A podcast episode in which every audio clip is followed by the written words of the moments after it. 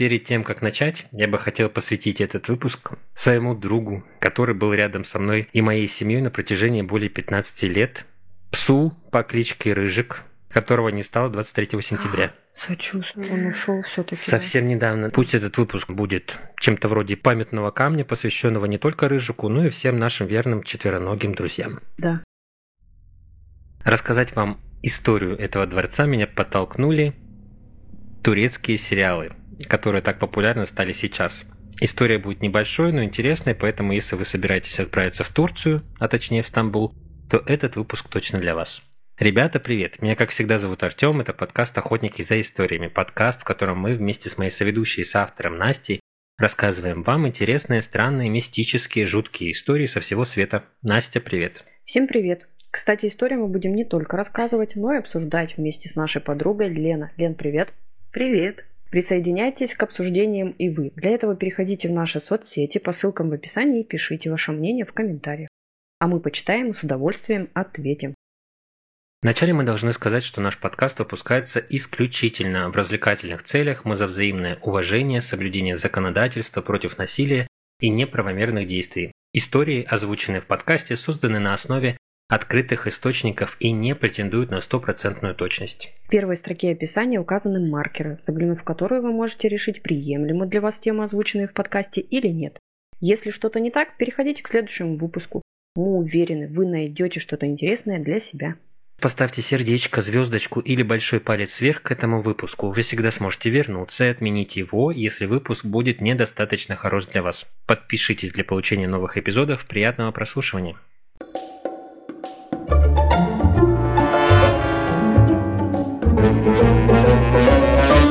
Итак, замок из турецкого сериала. Ну-ка, ну-ка. Вы Что? смотрите турецкие сериалы? Да. Я не то чтобы любитель, а вот Лена, великолепный век, она знает наизусть. Да. Но она, зна- значит, знает, где и происходит события этого сериала. Ну, я думаю, что это Стамбул же у них, да? Да, в частности. Пушечные ворота или пушечные двери в переводе с турецкого означает топ-копы. Главный дворец Османской империи до середины XIX века. Расположенный в историческом центре Стамбула, на мысе в месте впадения Босфора в Мраморное море, название за дворцом закрепилось из-за того, что каждый раз, когда султан покидал свою резиденцию, должен был раздаваться пушечный выстрел. Все начиналось в далекие дохристианские времена. На этом месте находился так называемый Акрополь, возвышенная центральная часть древнего города Византия. В начале IV века здесь э, была возведена первая христианская базилика Константинополя, церковь святой Ирины. После османского завоевания церковь была превращена в арсенал и стала частью первого двора дворца Топкапы. Очень странное, да? э, нашего восприятия. Да, ну хотя, в стал хотя в советские времена э, многие храмы были Ну, и складами. советское время прошло.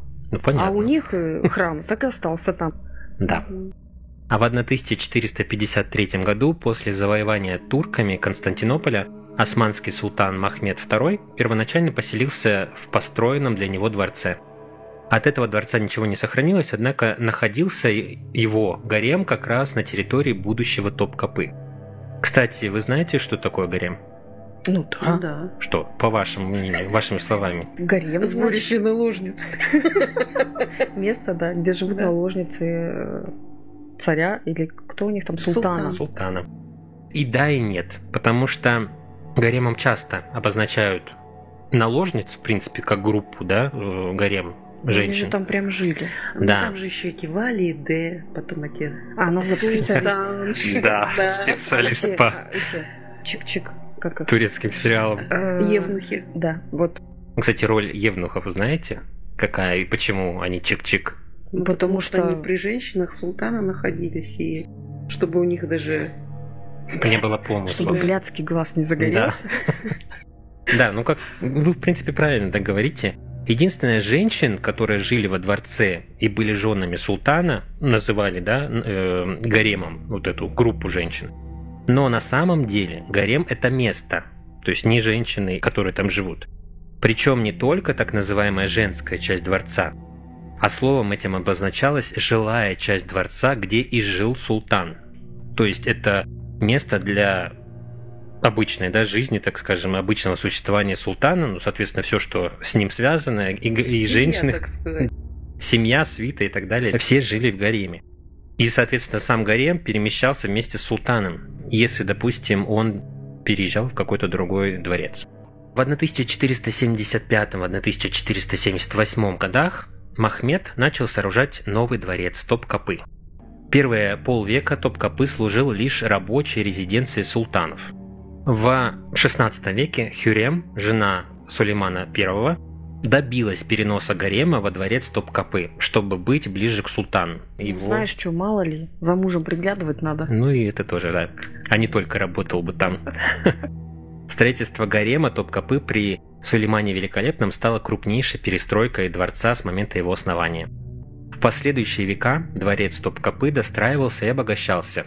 На протяжении около 400 лет дворец оставался главным дворцом Османской империи – и только в 1854 году султан Абдул Меджид I переехал в новую европеизированную резиденцию дворец Долмабахче, то есть уже непосредственно из Топкапы. В 1923 году с установлением республики Топкапы, как и другие дворцы, указом Мустафы Кемаля Ататюрка был объявлен музеем. Резиденцией главы турецкого государства остался дворец Долмабахче – Сегодня дворец ежегодно посещает около 2 миллионов туристов, что делает его самой популярной достопримечательностью Стамбула и вторым по посещаемости музеем в Турции. Дворец Топкапы устроен по принципу четырех дворов, окруженных стеной и разделенных между собой. Главные ворота или ворота повелителя ведут в первый двор, в котором находились служебные и подсобные помещения, а также древняя церковь Святой Ирины, это самый крупный двор из четырех, именуемых двором Янычар. Через мраморные ворота повелителя въезжали в резиденцию турецкие султаны. Именно отсюда османские падишахи выходили на пятничную молитву в Ая Софию. Здесь султаны устраивали различные празднества, а также проводили пятничные намазы. Интересно, что только эта часть дворца была открыта для других посетителей. Аудиенции падишаха тут ожидали иностранные послы – и высокопоставленные государственные деятели. Особо важным гостям даже позволялось въезжать внутрь верхом на коне. За воротами приветствия во втором дворе помещались канцелярия высшего органа исполнительной власти, которая называется диван, и казна. Здесь находится здание дивана с башней правосудия. При правлении Сулеймана I палата из простой деревянной постройки преобразилась в сооружение, декорированное колоннами, арками, позолоченными решетками и барельефами. В заседании дивана принимали участие визири, но сам османский падишах в зале отсутствовал. Султан следил за советом из башни правосудия, а если он был не согласен с решением чиновников, то закрывал окно, тем самым прерывал собрание и созывал к себе всех министров. Здесь же восьмикупольное здание внешнего казначейства, которое функционировало вплоть до середины 19 столетия, Сегодня оно служит галереей, где экспонируются различные виды оружия. Кроме того, в данной части Топкапы расположены строения для прислуги, конюшни, султана, хамам, дворцовая кухня и мечеть. Прислуги рядом с казной жили? Ну, это, это очень большой двор. Но все равно. Но все Поселили равно. в интересное место документы и Золото. Но, видимо, да, куда было поближе, поудобнее, туда и перемещали все эти помещения. В этой же части двора находился вход в гарем, который в наши дни превратился в отдельный музей. Некогда гарем состоял из четырех секций. Первая отводилась евнухам, вторая – наложницам, третья – матери падишаха, а четвертая – самому турецкому правителю. В общей сложности здесь насчитывается до 300 комнат. Имеется несколько бань, две мечети и женский госпиталь. Многие комнаты достаточно малы и просты в интерьере, чего не скажешь о знаменитых покоях Хюрем. Наверное, ну еще бы, знаете. Да. Ремонт там делала, себе комнату, конечно. Для себя. Я не удивлюсь, если у нее там через проход баня своя собственная. Ну да, примерно так и есть. Проходом в третий двор служат ворота счастья или блаженства. Здесь располагались гарем в том числе, дворик самшитовых деревьев и кафес, где в заперти жили потенциальные наследники престола и Эндерун, внутренние покои. В различных палатах внутренних покоев размещалась школа Эндерун, центр подготовки управленческих кадров. То есть кадры готовили прямо здесь же. Секундочку, там жили дети султана? Дети, братья, вот все, кто могут. Все в одном месте? Они все были в одном месте. Их отравить было удобно. Зашел на трон всех Да, как удобненько. Да. Да. Ну, в принципе, да, так и было. Очень много историй, где маленьких детей, которые теоретически могли вступить на трон, убивали. Ну вот, например, до Сулеймана отец его 12, по-моему, братьев убил. С ума сойти. Да. Там как бы были хорошие условия, но они не выходили оттуда, в принципе.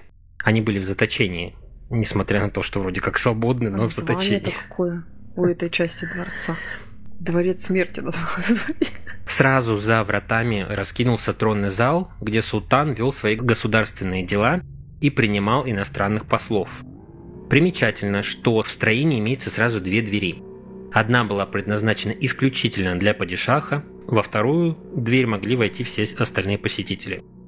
В самом центре третьего двора находится библиотека, которая предназначалась для учеников дворцовой школы. Сегодня в библиотеке экспонируются книги из личных коллекций султанов. Также из сооружений третьей секции отдельно стоит упомянуть сокровищницу, считающуюся одной из старейших построек в Топкапы. Палату сокровищ, некогда ответственную за сохранность всех драгоценностей султана и тайный павильон, выступавший личным особняком турецких правителей. Можно отметить и самую крупную дворцовую мечеть Агалар, куда приходил молиться падишах со своими пажами и оруженосцами. То есть на территории дворца изначально была вся инфраструктура, которая могла потребоваться. Ты когда сказал, что там есть двери, я думаю, одна в ад, другая в тюрьму. А тут же все равно не выйти. Зачем там, собственно говоря? Ну да. В четвертом дворе находился павильон Реван, Софа и Меджидие, башня Башлала, мечеть Софа, павильон для обрезаний, гардеробная и другие помещения. Отдельный павильон для обрезаний. Мне сейчас станет плохо. Нет, у них есть дворец для убийств и отдельный павильон для обрезаний. Для них это праздник, там же потом почикали. Взрослая жизнь началась. Мгм. Дискотека. Мне пять, я уже взрослый. И через два месяца меня кокнут. Ну да. Вот это веселуха, конечно, в Турции. Да у нас тоже, если честно. Но нас искать было трудно, наследников они жили в разных местах. Кстати, хорошо, что завела речь про наших наследников. Я тоже буду говорить, правда, в бонусном выпуске. Поэтому Да? и до этого дойдет история. Ну и, конечно же, я не мог оставить вас сухими фактами, но и нашел некоторые интересные данные, о которых расскажу прямо сейчас. Площадь гигантского дворца раскинулась на 700 тысяч квадратных метров. Батюшки, вот это махина. Это, заметьте, это не площадь э, помещений, это Это площадь сколько? дворца. 70 гектар, да? Да. На берегу моря. Там наверняка красота. Кстати, многие любители игр, возможно, кто играл в Ассасин один, однако, там как раз, там несколько городов, но одна из локаций как раз посвящена этому дворцу, и он там бегает по этим крышам. Там крыши одна из другой, вот так вот одна на другую, переходит, очень интересно на фотографии, можно посмотреть. А почти за 400 лет здесь родилось 25 султанов. В среднем здесь постоянно обитало около 5000 человек. А сам Топкапы был не только резиденцией правителей, но и административным центром Османской империи и образовательным центром, то есть все в одном. И еще очень интересны некоторые помещения Топкапы. Об одном из них уже зашла речь. Да, э, дверь в ад все-таки была? Я бы Нет. Я говорю про то помещение, где наследников, претендентов на престол содержали. Во дворце была так называемая золотая клетка, то есть в простонародье ее называли именно так. Для претендентов на престол. Здесь содержали, ну, как детей, так и братьев, тех, кто уже взошел на престол. По сути, они должны были жить здесь без возможности выйти, в страхе, что в любой момент их могут убить. Ну, я говорю, там нервы не к черту, там Ну. взрослым в пять лет встал, и как бы все. Абсолютно верно, каждый да. день сидишь и ждешь, думаешь, о, Просто в этих сериалах так все красиво, они там со своими валиде Да-да-да. прогуливается везде. А оказывается, Там ну, очень про жестко. клетку где-то я слышала. Я даже видела вот эту картинку, там такие вот решеточки. Да-да-да. Двери, они закрытые были, да. Сулейман II жил в золотой клетке аж 39 лет. Представляете, какой он был злым Охренеть. в заперти. Он света белого не видел, он вообще знал, что на улице происходит. Думаю, знал от кого-нибудь, но он выйти при этом не мог. То есть золотой клеткой называлось целое крыло замка с прост... Какая разница? Представляешь, в одном... Нет, ну хорошо, что они там жили не в одной комнате. Ну, да. это был бы простор вообще был. трындец. Я думаю, что у них какие-нибудь там еще дворики внутренние были. Но все равно ты в одном и том же месте за 39 лет ты каждый камушек выучишь. С ума сойти. У них были психологи? У них же этот один сумасшедший был. Он даже сколько-то недолго, по-моему, у Кюсем, которая там после Софие Хюррем не в курсе. и всякого. Он прям сумасшедший был, я думаю, от сидения вот в этой И понятно почему, да. Очень жесткие нравы. Как я уже сказал, золотой клеткой называли целое крыло замка с простыми в основном комнатами. Содержали юных султанов. У них были слуги, у них были наложницы, но у них не было права иметь детей чтобы не было преемников очередных. Только если они вступят на престол, только тогда они имели право рожать наследников. Еще одно сакральное место на территории – это фонтан для палачей. Рядом с этим фонтаном стояли камни, где отрубали головы. А в самом фонтане палач омывал руки. Участь палачей тоже была не сладкой. Они были безмолвными, богатырями, им отрезали язык, а после службы палачом, когда они, так скажем, выходили на пенсию, они шли работать в саду и следить за спокойствием во дворе. Без комментариев вообще. Какое прелестное соседство вообще, конечно. Ну, не хотела бы я, да. По саду гулять, а там палач рядом. Руки моет. Нет, ну мой-то ладно, если он уже пенсионер, там в саду занимается. Мне интересно, как становились палачами. Надо же согласиться, чтобы тебе язык отрезали. Ну, я думаю, что там плата была нормальная за это. Все же у них, наверное, семьи какие-то были. Думаю, что за плату. И надо богатырем еще родиться.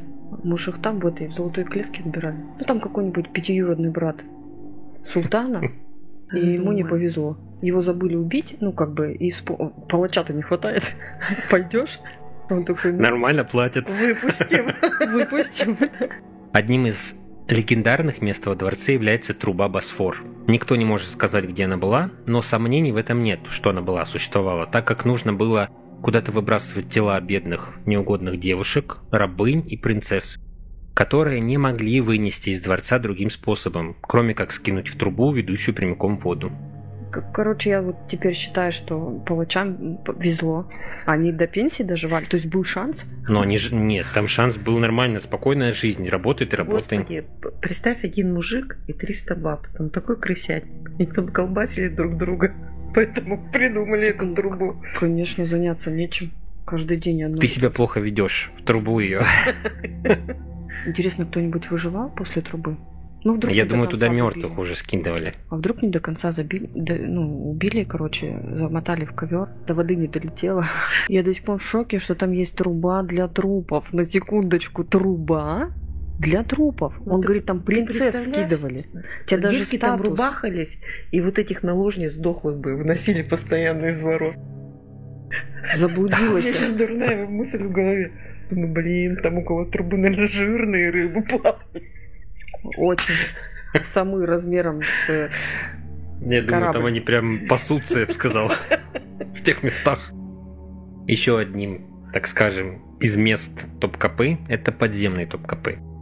Ученые предполагают, что под дворцом был чуть ли не город, где передвигались палачи и были ходы для побега правителей из дворца на случай захвата. Султан вместе со своей семьей мог спуститься под землю и по системе ходов добраться до пляжа, где они садились на лодки и переправлялись на другую сторону Босфора. Было бы странно, если бы не была. У нас даже у Сталина были вот эти вот Мгм. запасные ходы и комнаты бомбоубежища, через которые он или там отсидеться мог, или просто уйти куда-то в сторону. и. Ну, это логично, скажем Да. так. Трубу учли. Ну, это Хюррем придумал полюбас трубу для трупов. Да нет. Я думаю, вот она замок переделает, думает, блин, надо же трубу для трупов построить, наложниц-то мне куда скидывать? Полюбас она еще в начале стройки Мгм. запланировала. Там папашка Сулеймана. Если он 12 братьев переколбасил, я представляю, как он с наложницами. Нечаянно шею ломала. Что вы думаете? Я думаю, что там какой-нибудь шайтан сто процентов притаился. По-моему, это первый дворец на моей памяти с трубой для трупов и фонтаном для палачей. А еще я, конечно, в шоке от э, золотой клетки. Угу. Всех так У нас раз. какие цари цивилизованные. Достала жена, сказали, что дура. Раз в монастыре живет до конца дней и ни в какую трубу не бросает. Вообще гуманно. Я, конечно, не такой смотрящий прям сериал турецкий. Ну, я видела несколько серий. Блин, там можно века. смотреть было из-за того, что там такие костюмы, потом вот эти угу. вот залы, все да, там ну, говорю, рисунки вот это. Красиво. Там не изображаются люди, да, как вот у нас никаких статуй нет, ничего, ну, эти вот цветы, всякие орнамент вообще. Офигеть. Да, и все помещения не похожи друг на друга. То есть абсолютно повторяющихся вот этих орнаментов, рисунков нет. Ну, как у нас сейчас все в одном стиле сделали и все, а у них каждая комната там да, своя история. Ну, я бы не хотела, конечно, родиться в царской семье. Э, Парнем. Султана вообще там э, это быть родственником даже палача, не-не-не. Представляете, как жестко там жилось в принципе. Мало того, что быть султаном, это либо тебя там грохнут, либо ты должен всех грохнуть. Быть э, палачом, тебе язык отрежут, а потом садовники разжалуют. Быть наложницей. Там вообще, но... в трубу могут скинуть, а да. шанс повышается. Странно бы было, если бы они между собой из-за своих детей вот так вот не воевали, да? Не убивали бы детей друг друга. Потому что ну, своя-то тельняшка ближе к телу. Зачем? Держать всех в одном ну, месте. Ты представь, вот, например, у Сулеймана, да, там было несколько сыновей. Сыновья Хюремта и Сулеймана между собой переколбасились все. Селим остался. Всю династию, пожалуйста, да. Хорошо, что мы Лену сегодня позвали, потому что мы бы без нее никогда в жизни не а разобрались. про Мустафу, конечно, там Махидевран. Она даже матерится, видишь, да. как-то вот по-нерусски, по-турецки. Рвала и металла. Как бы понятно, что родственники, непонятно, почему они собирались всех в одни... Нет, понятно, все понятно, да. Просто а почему куда одевали наложниц с этого... Ну, вот, например, Сулейман был, у него гарем. Ну, наложниц. В трубу? Нет. А куда? же Ты имеешь в виду, куда они переходили от кого да. кому? Ну, как это к Ладно, следующему? я понимаю. 300 человек он не мог покрыть. Причем они там ну, менялись. Какой? Ну, знаешь, Или 300 дней. Ну, кто-то же оставался. Ну, кто-то оставался не в себе. В, в трубе. Во-первых, они перетекали как бы от одного султана к другому. Во-вторых, там, же была... Все, что ли? Ну, если как если бы он хотел, и постарел за ну, до свидания. В трубу, Пинком я тебе зад, говорю, в трубу, да. говорю, в трубу. Там просто, там целая же система, там условно, если он тебя выбрал... Их, наверное, замуж отдавали. Кому? Аукцион. Как кому? Этим? Всем подряд? Да. Палачам. Ну это ладно, если так. И это еще ладно. Я надеюсь на это. Просто к тому, что там же целая это, иерархия. То есть если он тебя выбрал, султан, выбрал, ты уже на теме, кого он даже не видел. Если ты к нему в спальню попала, ты уже выше на теме, кого он выбрал. Когда-нибудь, может быть, попадет, а может быть и не попадет. То есть там вот такая вот целая цепочка. Я тебе скажу, что он и не выбирал. У него был специальный служащий в гареме, который по золотому пути кого-нибудь посылал. Главный евнух? Нет, он не евнух был, он распорядитель покоев или что-то такое. Странно, что он был не евнух. А как он определил, кого отправлять? У него не знаю, был на свой вкус блядский глаз, раз он не. Да. И вот вот этим глазом... Я ну. думаю, что очень редко, когда султан сам такое видел. Короче, вот это сегодня не пришли. Но история у замка, конечно, интересная. Но она, она просто продолжительная. И, и, и логично, так, что она есть, эта история. Он так это рассказал. Потому uh-huh. что, ну, мне кажется, там какой-нибудь шайтан все-таки сидит. Конечно, есть, господи. Где-нибудь там джины, да? Они же в джинах верят, нет? Я не путаю. Ну, что-то такое потустороннее от джин. Я его добрым, конечно, волшебником не зову, как Мистер Катамыч. Ну, типа... Вот, походу, повод для темы да. очередного эпизода. Мне Нам обязательно напишут, что мы, твари такие, не разбираемся в джинах, да, духах и вообще в этой истории. Да. Восточный. Восток дело тонкое. Я бы посетила с удовольствием этот замок сейчас, но тогда очень неохота было бы там. Я бы лучше крестьянином вон в поле пахала, чем один раз мимо дворца пройти. Дорого-богато, это с риском для жизни. Притом он у них висел по, mm-hmm. по ходу по, постоянно. Вот вы все-таки не ответили на мой вопрос. Зачем?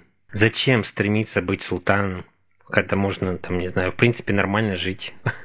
И будь даже наследником. А мне кажется, у них вариантов, наверное, не было. Если ты не султан, то ты мертвец.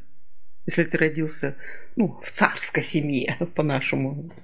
Не было вариантов. Хочешь жить, и как бы иди султан. Мне кажется, только такой принцип. Судя по да, причем они же еще старались как можно больше детей народить и наследников. Во-первых, всякие болезни, которые не Ну, это да, это логично. А, несчастные случаи, потом... Подстроенные сказать, несчастные случаи. Выживает сильнейший, опять же. Закон джунглей, да. короче. Хотелось бы поднять вопрос о гареме. Ну, я уже про женщин говорю конкретно. Смогли бы вы жить в гареме? Зная... С нашим менталитетом? Нет, mm. ну, во-первых, да, с менталитетом, во-вторых, зная, что, возможно, ты никогда не увидишь султана, что ты вроде как ему принадлежишь и никому принадлежать больше не имеешь права, а во-вторых, он тебе не обязан нравиться, скажем так. Ну и ты не одна. Я как бы не понимаю, в чем прикол. Я думаю, что это, наверное, выгода родителям какая-то. Большинство женщин эти пираты вот эти вот Я набеги думаю, берем... делали, потом продавали на невольничьих рынках. Вот, и приходил служащий с э, гарема То есть ты говоришь, и выбирал про наложниц. Тех, про ту категорию женщин, которым деваться некуда. А я тебе говорю, там же были, которые семьи приводили. То есть из каких-то вот, семей. Вот тут я сомневаюсь. Что-то такое мне на ум приходит, что в гарем не может попасть а девушка, а которая, ну вот, например, турчанка, у которой есть семья. Это практически рабыни. Да, это рабыни, да. Сулейман же Хюрем дал сначала свободу, потом ее замуж взял. Вот. А так она была рабыней. И султанша все время носом. Ты рабыня, закнись. Короче, вольных не приводили со свободы. Да, мне кажется, а что у этих так. просто не было выбора, потому что их угу. и так стырили э, с родного дома. Не знаю. Интересно, Нет, кстати, они до пенсии вот... доживали? Ну как бы сколько Думаю, лет да. самая старшая наложница? Иногда все-таки, по-моему, Махидевран даже была из какой-то со властью семье. Ну вот я тебе говорю, может быть, все-таки какие-то семьи типа отдавали. Я почему сказала, что я не понимаю, в чем прикол. Вот если бы я была вольной, меня бы туда, значит, это родителям бы все оплатили, я такая пришла в гарем, села. Если бы меня там учили, допустим, или что-то давали. Нет, их образовывали там. Опять же, куда бы мне это пригодилось, если я все время сижу Они в одном дворце? Так ты не забывай, что это э, отдельная параллельная история с той же политикой. Вот в этом гареме тоже вот эти войны, кто кому чего, вот. кому подсыпать, кого отравить, говорю, кто будет тогда? первый, второй, а третий. Еще, смотрите, а если хорошо, когда надоело. европейские государства, да, они, чтобы как бы мир такой, пускай шапки, они между собой своих отпрысков переженивали, да. А так как султан не мог иметь жену, а там какой-нибудь царек, наместник, да, хотел с ним мира, чтобы он не разорил его территорию, мне кажется, он свою такую дочку зашкварил. Забери. Ну, было такое, бы странно. мне кажется, такое было. Было бы странно, если бы дочери султана попадали в гарем. Ну, это как бы... Инцест. Это называется. Ну, это ладно, инцест, это как бы в Европе это вообще история такая нередкость. Просто по логике вещей гарем это все-таки наложницы, то есть женщины, рабыни, да, как mm-hmm. мы выяснили. Мать и вот первая же, как не жена, а кто она? Ну, вот главная, которая... Ну, Лена спрашиваю, она эксперт, я не в курсе. Нашла себе эксперт. Смотришь на меня, не я не в курсе. Ну, в общем, это все вот какие-то посторонние условно люди, да, мать, которая этим гаремом там заправляет, может быть, управляет вот этой частью женской. Да. Вот это главная наложница. Султаншами становились э, Или они, типа, наложницы, которые забеременели. Ближе дальше. Они да? с первого этажа, где жили в одной комнате все наложницы, переезжали на второй в отдельную комнату. Вот так. Короче, То это... есть привилегированность. Кайфовее всего жилось султаншам, которые сестры султана. Потому что их отдавали замуж за каких-нибудь начальников, наместников. И они должны быть одна жена у него, понимаешь? Они вторую не могут. Я, я стесняюсь спросить, они тоже в замке жили? Сестры ну, султана? Не обязательно. к своему мужу, но у него уже потом второй, третий. Но у них свой отдельный дом быть. был? Да, и, короче, пристраивали. Хорошо, да. такую Короче, я нашла, кем я буду. Я буду сестрой султана. И дети, наверное, при них, да, в отдельном доме? Ну, там уже все. Короче, в гарем я бы не хотела. Вот, вот. Не. Мы даже вот по нынешним временам, у мусульман же двоеженство, троеженство. Ну, сколько ты можешь содержать женщин, столько ты можешь раз и жениться, да? Ну, нет. Таких баб наш четверых русских собери в одном месте, да? Да я думаю, сейчас и мусульманок особо не найдешь, которые бы согласились на это. Ну, по своей воле, знаешь, пойду второй женой. Тогда было другое время. И там была труба для трупов, напоминаю, если вы вдруг о ней забыли. Да, в хорошее время мы живем. И сейчас безнаказанно не убьешь. Да, и трубу не построишь. Всякое может быть. Я верю в лучшее. Давайте на этой хорошей ноте и закончим. Благодарю всех тех, кто дослушал этот выпуск до конца. Обязательно поделитесь вашим мнением о дворце Топ-Копы. Может, кто-то из вас там был или знает другие интересные факты. Пишите нам на сервисе с подкастами или в наших социальных сетях по ссылкам в описании. Отдельное спасибо тем, кто подписался и слушает нас постоянно. Нам это крайне важно и очень приятно. Для вас есть еще два полноценных бонусных эпизода в этом месяце, которые мы с Настей подготовили. Я в своем эпизоде расскажу об одержимости в желании построить свой замок и неизбежности предначертанного конца. А в Настином эпизоде будет в американском штате Вайоминг есть удивительное место. Местные жители называют его «башней дьявола». Место это действительно необычное, начиная с того, какой внешний облик оно имеет, и заканчивая легендами, которые с ним связаны. Подробнее уже в наших выпусках, которые доступны на наших площадках по подписке ВКонтакте, Одноклассники, Boosty, закрытом телеграм-канале и Soundstream. На сервисе Soundstream, а теперь, кстати, и на Boosty, вы можете попробовать бонусную подписку в течение двух недель бесплатно и решить, подписаться на дополнительные эпизоды или нет. Также подписывайтесь на наш второй подкаст «Письмо без отправителя», где я читаю ваши истории из жизни без имен, обсуждаю содержимое писем вместе с друзьями. Все ссылки в описании. А на этом пока что пока-пока. Берегите себя и своих близких. До свидания.